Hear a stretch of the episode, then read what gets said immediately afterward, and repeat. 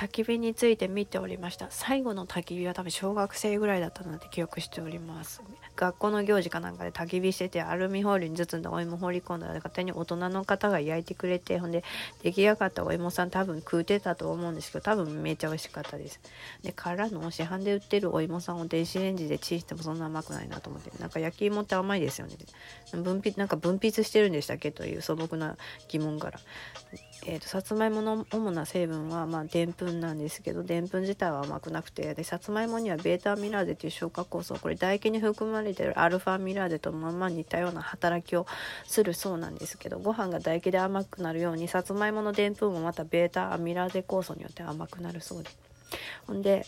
さつまいもを甘くするベータアミラーゼの活性化というのは加熱することによって引き起こされるなので、えーと40度ぐらい40度から70度ぐらいの範囲それを維持させるとその焼き芋の甘さを引き出す活性化の適温だそうです。でそれ以上でもそれ以下でもあんまりそのベータミラーゼは活性化しない、まあ、難しい人難しい芋なんですね。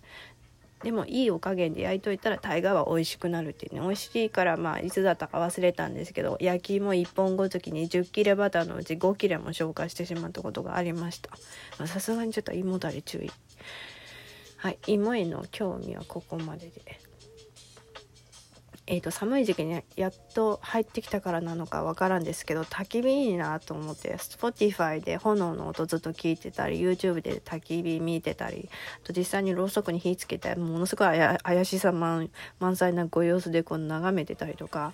暗闇の中で。えーとで木材がこう火に燃えてこう音鳴らしてる時のあのバチバチとかいう音が聞いててすごく心地いいです。F 分の1揺らぎとかいう自然界に多く存在する心地よい周波がバンバン垂れ流れておって。で昔は家の庭とか焚き火されてたりっていうそんな光景があったそうなんですけど焚き火できるほど庭広かったんでしょうか？今はその煙の臭さとか煙たさとか火事の危険性からそういうわけにもいかなくなってでその代わりにキャンプ場でキャンプしながら焚き火するレジャーが流行ってたりもするみたいで。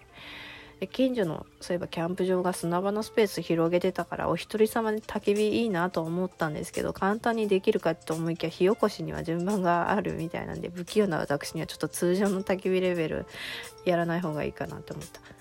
コップ台のぐらいのちっちゃいやつでなんかミニチュア焚き火とか作って見てみたいんですけどあそしたらもう昨日見てたろうそくでええやんということになりました。はい。人類の進化のきっかけははい。きなりいきなり昔に戻るけど人類の進化のきっかけは火の扱いを学習したことが要因だったってあります。火が人類に与えた知恵によってもたらされた効能は3つ。えーと、明かりを灯す暖を取る調理をする。でこれで夜行性でも活動が OK になって濡れた衣類の乾燥とか食材の調理とかあと冬の季節には肌にぬくもりを与えてくれるとか、まあ、これは五感を通じた時の焚き火の恩恵ででそれだけじゃなくて焚き火っていうのはただ眺めてるだけだけど精神的にも安定した安らぎの空間を作ってくれる。焚き火の周りには呼んでなくても自然と人が集まってきて精神的つながりの仲介者にもなってくれる。そういう不思議な力があるみたいです。だからまあ個人個人が焚き火みたいになれってことかな。何のこっちゃって分かる人にはすぐ分かる例えでした。で特にこの時期は家持たれてない方はもうキャンプ場でこう行われるような焚き火また焚き火ができるような空間があれば、まあ、そこはもう血縁関係とか関係なくて家族みたいにこう安らぐひとときの空間というのが作られるかもしれません。でそこでは言語によるコミュニケーションなくても知らない者同士たとえ終始無言でおってもおそらく全然苦じゃなくてむしろ安らいでる。かおのおのがその本来の自分らしい姿にも姿に戻れる時の光景をみんなで一緒に見てる確信があるっていう時の安心感は確かに大きいんじゃないかなと思いました、ね、特に今の時期って気候の問題だけじゃなくて例えば急に災害が起こった時とか誰々と連絡取ってない約束もしてないアナログの状況下でもし何かの目印でもあったらそこをめがけて自然に人が集まってこれるような場所っていうのがあればあるほどいいんじゃないかなって思った。まあ、その一つが今の時期だったら寒いし焚き火とか